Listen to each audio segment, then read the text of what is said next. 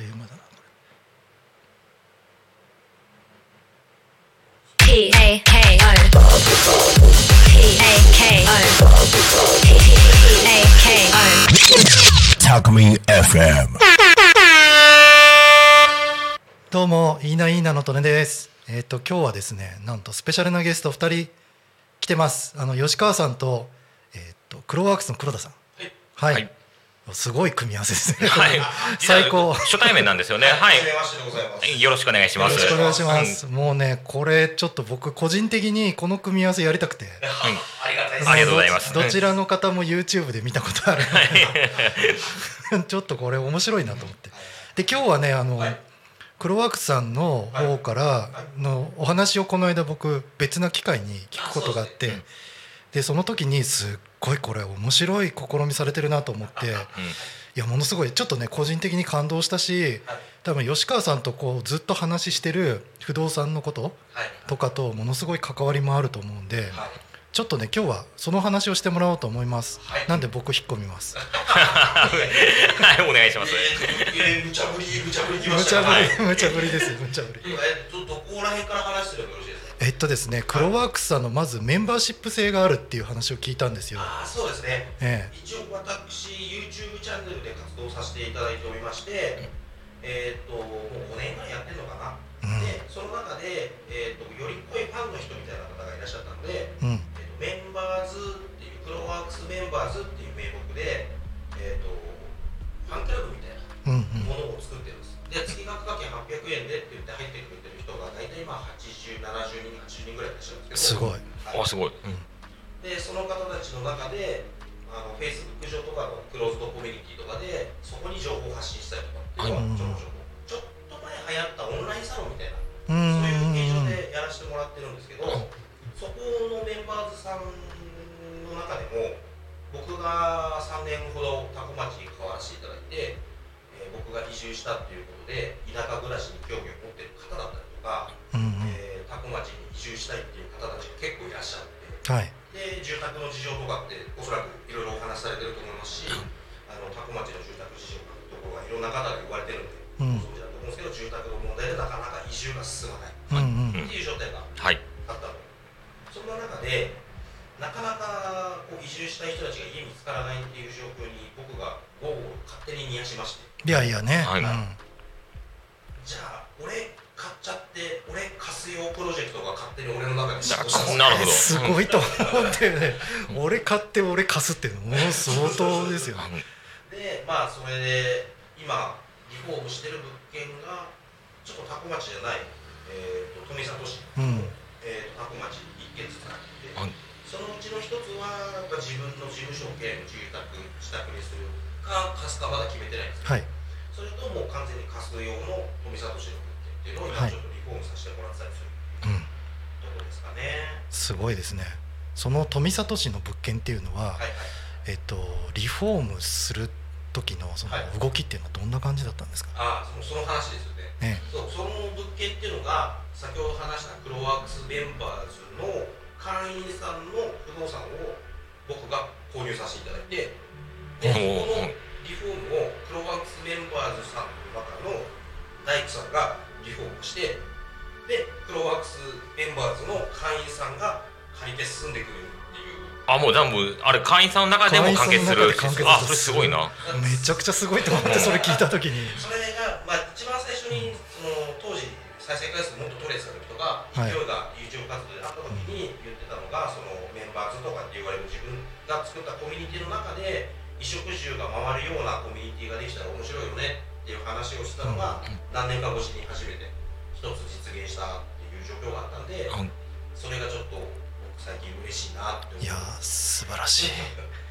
そんなところですかね。本当に素晴らしいですね、うん。まあある程度ね確かにその財力もないとできないしまああのねその人のねそのつながりはい。っていうこと自体がもうすでに財産だから、あそうですね、うん。そこが一番財産です、うん。僕たまたまそのこちらでこっちの方で不動産購入する資金とかは、うんうん。うん。自宅建てたい自宅が1個あってそれはあの家建てて半年で独身に戻っちゃったったんですね。なるほど。はい。なるほど。はい。そうそれを7年ぐらい所有してたんですけど、うん。はい。まあさすがにね、埼玉県に実家もありますし、はい。僕がまあ家庭持ってた時に建てた家がもう一個あってみたいな、はい。2個あってもしょうがないから手放そうっていう時にたまたまこう地価が上がった場所だったので、ああはい。うん。あの実際にこれまでの住宅ローンで払ったのとかも含めて手残りがあったんですよはいその手残りのお金を全部じゃあこっちでの不動産にぶっ込もうって言ってあうん。今動いてるんですけどうーん。たまたまたまたま手に入ったお金があったのでそれをこっちでの活動に使わせてもらってるっていう感じですかね。まあでもねその決断がすごい。そうですね、うん。はい。ね。なかなか、はい、こっち物件安いと言ってもやっぱりそれなりにまとまった資金がないとできないことなんで、うん。しましてねその埼玉埼玉から多古町多古町そもそもなんか縁があったんですか？あそうですね。僕は、えー、と車バイクとか車中泊とかアウトドアとか、うんそういった、あのー題材を YouTube で、はいはい。してますね。されてますね。その時に多古町にあるフォレストオートファクトリーさんっていうはい。軽バン軽トラのリフトアップスプリング。ああ、リフトアップ。はい、はい。スプリングを開発して販売しているカスタムショップ屋さんがあったんですよ、はいはい。そのショップさんってあの日本で一番初めて最初にうん。軽バン軽トラのリフトアップスプリングの開発っていうのをされたショップさんではいはそう。そのショップさんを取材させていただいたのがきっかけで、いなるほど。はい、もう来ないかって言われて行きますって言って引っ越してきちゃったっていう。なるほどそういうね。はい。そういうことなんですね。はい。最初引っ越されてきた時も、はい。埼玉からいきなりタコに来られたんですか？最初はえーとまあ、一緒に当時一緒に動いてくださってた方とかも中にはいたので、はい。最初はその人にお任せする形で、あの拠点をまず借りて、はい。で、まあ、僕今持ってる会社とまた別でもう一個会社作ってそこの代表者をお任せして、はい。こっちでの活動を任せつつ僕は2拠点生活みたいなことをしてたんですよね。はい。なんですけど、まあ、それがうまくいかずあ会社はもうはい1年でなくなるっていうことになっちゃったので、はい。慌てて僕がじゃあって言って住所もこっち移して、はい。えー、とこっちでの物件も僕がもう一回契約し直してっはい。ていう状態で今あのとりあえずとりあえずっていう状況で2年3年経っちゃったっていう感じですかね。うーなんでまだ腰据えられてないんですよで最初はやっぱり 物件を借りるって入ってきて、ではい。それでその後物件の取得に動いて今それをお直しされてるということ。そうですそうですそうです。じゃあまだとあれですねこれからってところですね。そうなんですよ、うんだ結局田舎移住するよってなった時にお試し期間も含めて賃貸で入る期間って結構必要なんじゃないかなって僕もあ同感です。ははい同感ですね。なので意外と賃貸物件ってないじゃないですか,、うん。はい。てかない。ですねタコは特にないと思います。はい。売るよっていう人はいても、はい。うん価格との折り合いだったりじゃあその家が住めるようになるまでの手間って考えるとなかなか手が出ない方が多いので、はい。だったら、まあ、僕らの仲間内でできるリフォームをしっかりちゃんとやって、その上で住んでくれるっていう状況になったらまあ土地の利活用みたいなところにもすごいつながっていくんじゃないかなっていうのは今思ってはい。やってます、ですかね、素晴らしいですよね。はい。い。や素晴らしいかどうかわかんないですけど。いやあのでも結局ねこういうのってはい。以前もお話ししたかもしれないんですけど、はい。その公共のね例えばその町とか、んそういうとこは絶対できないことなんですよこんなのねなかなか難しいですよね、結局まああの私も空き家を探してる中でよく言われるのが、うんもう本当それ希望だと思うんですけど、町の方で何とかしてくれよっていう話をね、される方結構いらっしゃるんですけど、ただねその結局皆さんが持ってる資材を公的な機関が買うってなると、はい。もういろんなことあると思うんですよ。とか基本的にね行政は多分一般の人よりもできないことが多いと思うんですよ。全然何にもフットワーク軽くないので、うん。行政に何とかしてもらおうって発想自体がそもそも家とかに関してはなかなか、うん。うん実情にそぐわないと僕は思ってるので、基本的には民間レベルで、うん。うんやっていかなきゃいけないので。まあ、情報発信もそうですし、ううん。そういう人のつながりあるいはもうそれを流通するような仕組みみたいなのを、うん。まあ基本的には民間レベルで作っていかなきゃいけないと思うんですけどもタコに関しては奪いね 流通の仕組みできる前に奪い合いで終わってる状態で今 本当に。まあねあっという間になくなっちゃう。だって明らかにだって口コミで流通してるじゃないですか物件が。そうそうはい僕もいっぱいあのね今3件ぐらい持ってるんですよ、うん。あの物件そのはい、ね、どうにかなんないかっていうそうそう。ね、受けることがあるんですけど、大体その空き家があっても、どうにかなんないかって話が来る頃には結構賞味期限的にギリギリになっちゃってる。はい。空き家期間が長すぎてリフォームするにも結構お金かかっちゃう。うん、解体するにもお金かかる。そうそうそうはいそう、利活用が難しい状態になっってからのお話が多いのは事実。そうですよね、だから本当に家とかも結局消耗品だからあの誰かにねその何とかしてほしいって思ったら思った瞬間にやってもらわないとそれがね1年2年3年って経つとねもうその間にいろんなね天候自然の力の方がでかいから、そうなんですよ、僕があのタコ町の方で買わせていただいた物件はい、は、はい。あのやっぱ空き家期間が長くて。空き家が長かった、その空き家期間の間に中に動物入り込んじゃって。あはい。動物入っちゃったんですね、うん、死んじゃって中で。あああはい、あー後の家だったので、今もう天井も壁も床も全部剥がして内側は完全スケル。トうんンだからもう内装は全部新築状態までやらないとうん。復活できない。状態の家 はい、うん。もうねそこまで来ると 建てた方がいいんじゃないかっていう気もするけどでも建てるのはもっと高いからね、はい。そうなんですよ、うんでもその結局そのフルスケルトンにするまでの労力、はいまああのねその人脈があられるからねある程度できるとこあると思うんですけど、はい。これ多分業者に頼んだらまたふっかけられると思うんですよね結構。いや多分とんでもない金額ねとんでもなはいい金額になると思うんですよ、もうそれだったら建てた方がいいぐらいの金額になると思うんで。そうですね。だからその関わってくださってる方も人区分でうん。来てもらって資材はこっちで調達。うん。で僕ももちろん下職としてうん。にあのゴミの仕分けとか、うん。そういうのは全部やりますよ、うんうん。スタンスで手伝ってるからある程度費用は抑えられてますけど、はいはい。ですね。自分たちでやるってならないとそこはもうとんでもないお金かかっちゃいましょう、うん。はい、私ねあの一つね今3つ持ってる物件の中のはい。1個がとんでもない一言言われたことあって、はい。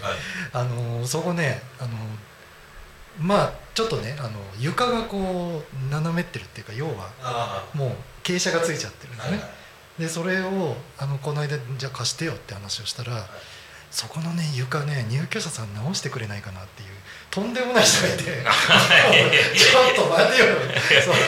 そんなどこにそんな犠牲者いるんだよちょっと。最近でもまあ聞きますね本当。はい。いやいやいやいやそうだいやそれならさもうただでその家あげようよっていうはい、それくらいの状態ですよね、うん。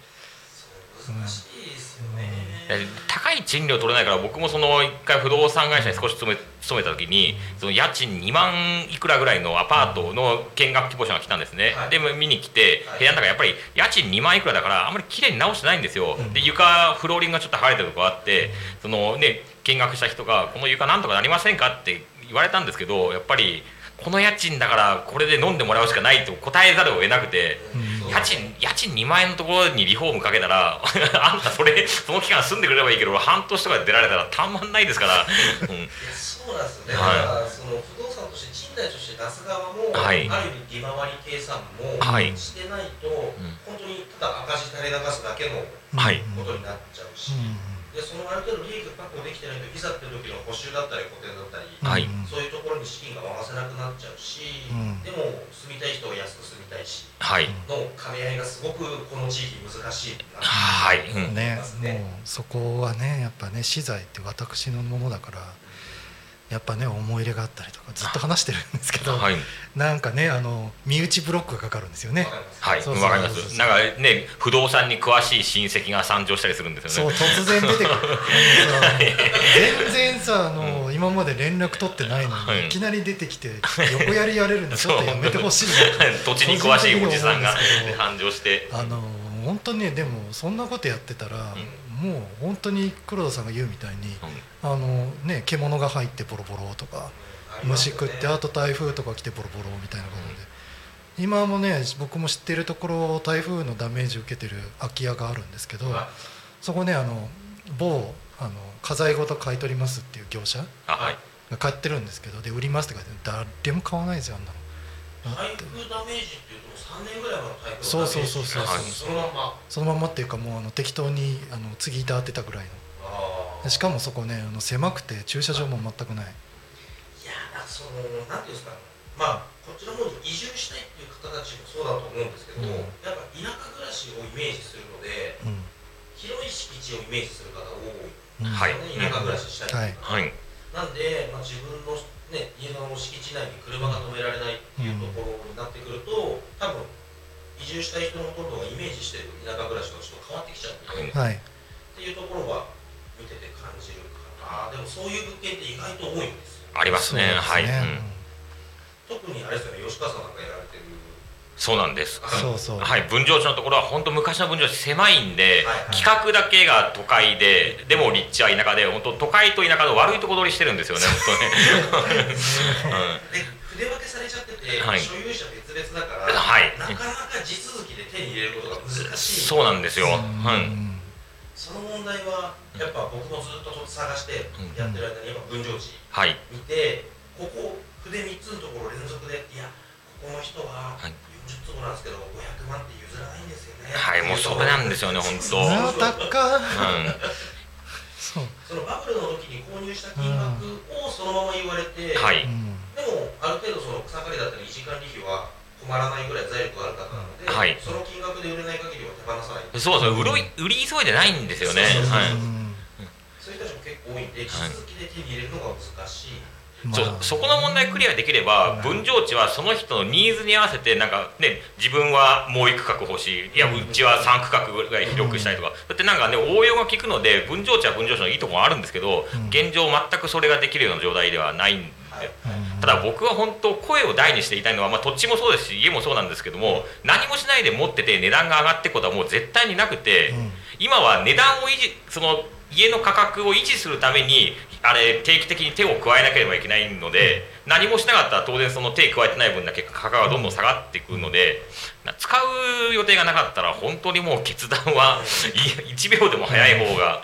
す即決断をはい、お金をかけて価格を維持するというのが現状ですから、さね、埼玉県のようにそんなあれ買った時よりも高く売れるっていうのはいくら滑走路が拡張するといっても他校本当にごく一部のエリアはまた違うかもしれないですけど全域で見ればそんなエリアはほとんどないと思うので、そうですね。そうなんですよね日本全体で見たら、はい。多分平均はどんどん下がっていく一方、うん。はい。局地的に上がるような場所はあれど、ん。なかなかそんなギャンブルみたいな土地を持ってる人はそんなにいないよ、はい。そういう話ですよね。はい。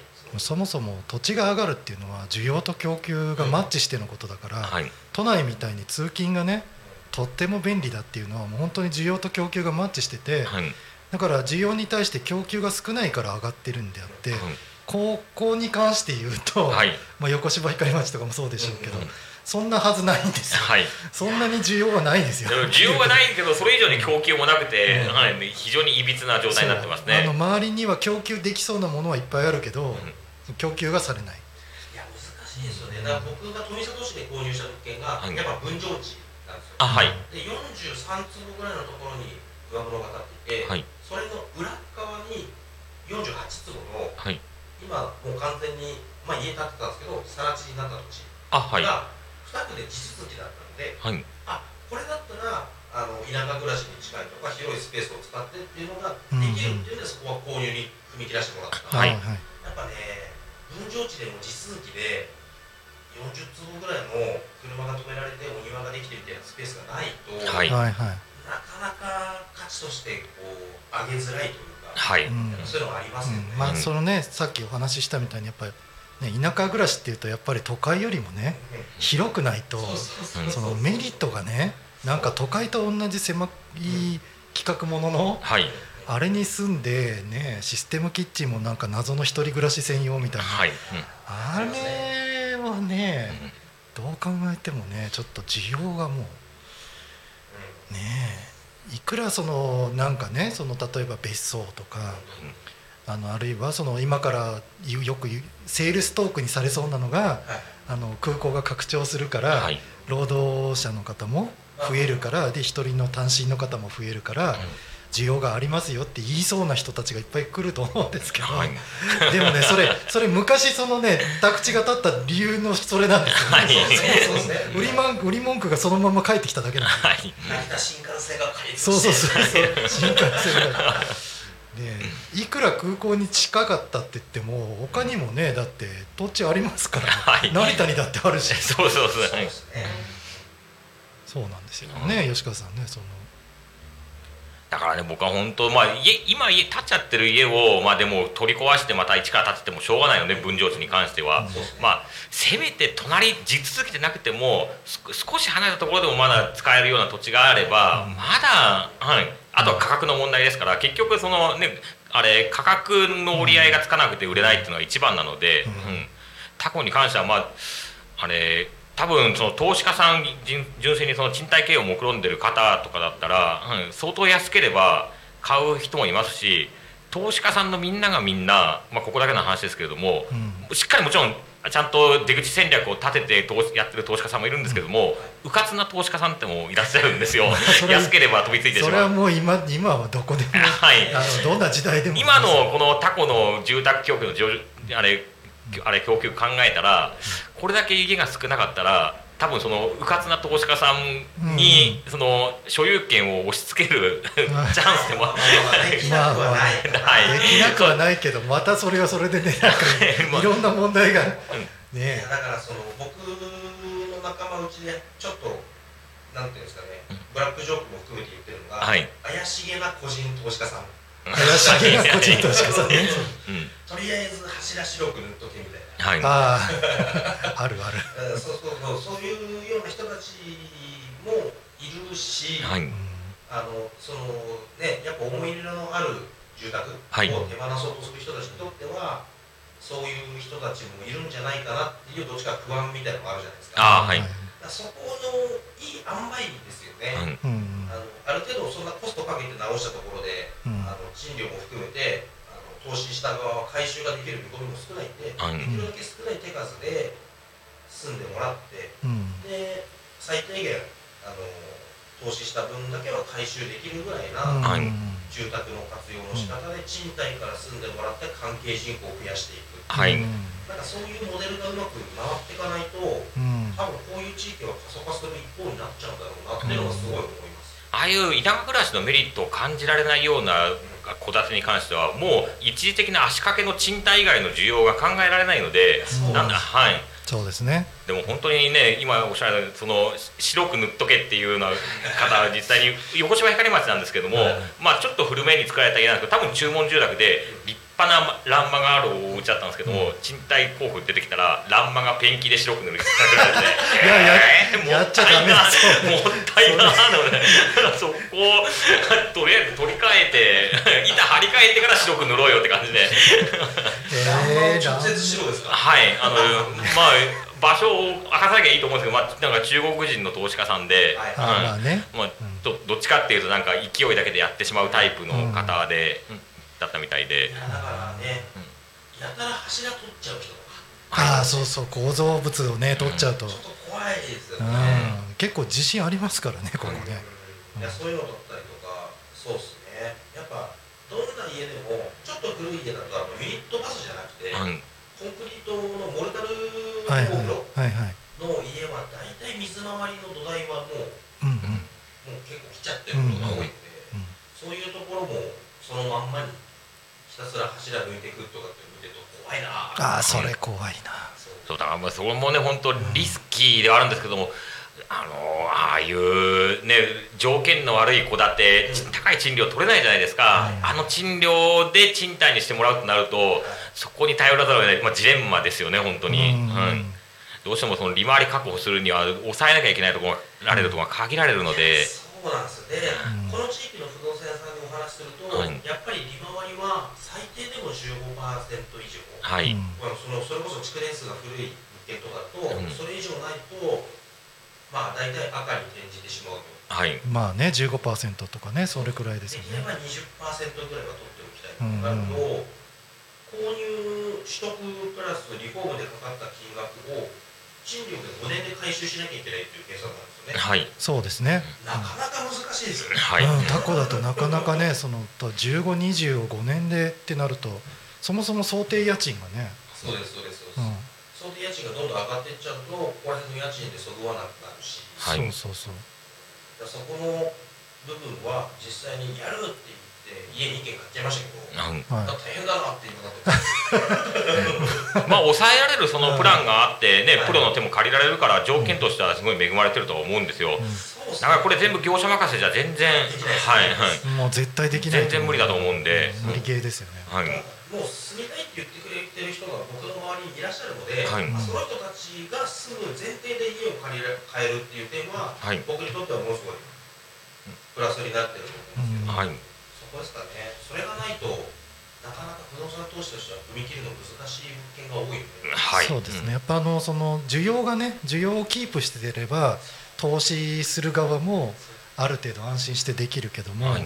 需要がねなんかふわふわしてるやつだとねそんな数百万とかポンってこのね田舎の土地にと家に対して出すのはなかなかリスキーだし、そうそう。であとどんな人が借りるかわからない状態でお金を投資するっていうのがやっぱなかなか踏み切れない。あそれはねそれはあると思います、はい。多分私が知ってる空き家のオーナーさんとかも結局人を重視するんですよね住むところ、そうですね。それねあのいまあ都会でもそうだし田舎になるともっとね当然あの付き合いが少し濃厚になるとこもあるからでやっぱりねお互い意思疎通できるぐらいの人柄の方でないと困るっていう方が多いしでましてねそれとんでもない、まあ、とんでもないって言うと失礼だけど ちょっとね ちょっとやんちゃな方がこう入られてあの集落のねそのいわゆる、まあ、あんまり言いたくないけどコミュニティみたいなものがぐギザギザになっちゃうとこれがねっていうところをみんな心配されてる方がいらっしゃるんそうですね。地元の人はそういう方多いですで、よね、うん。はい。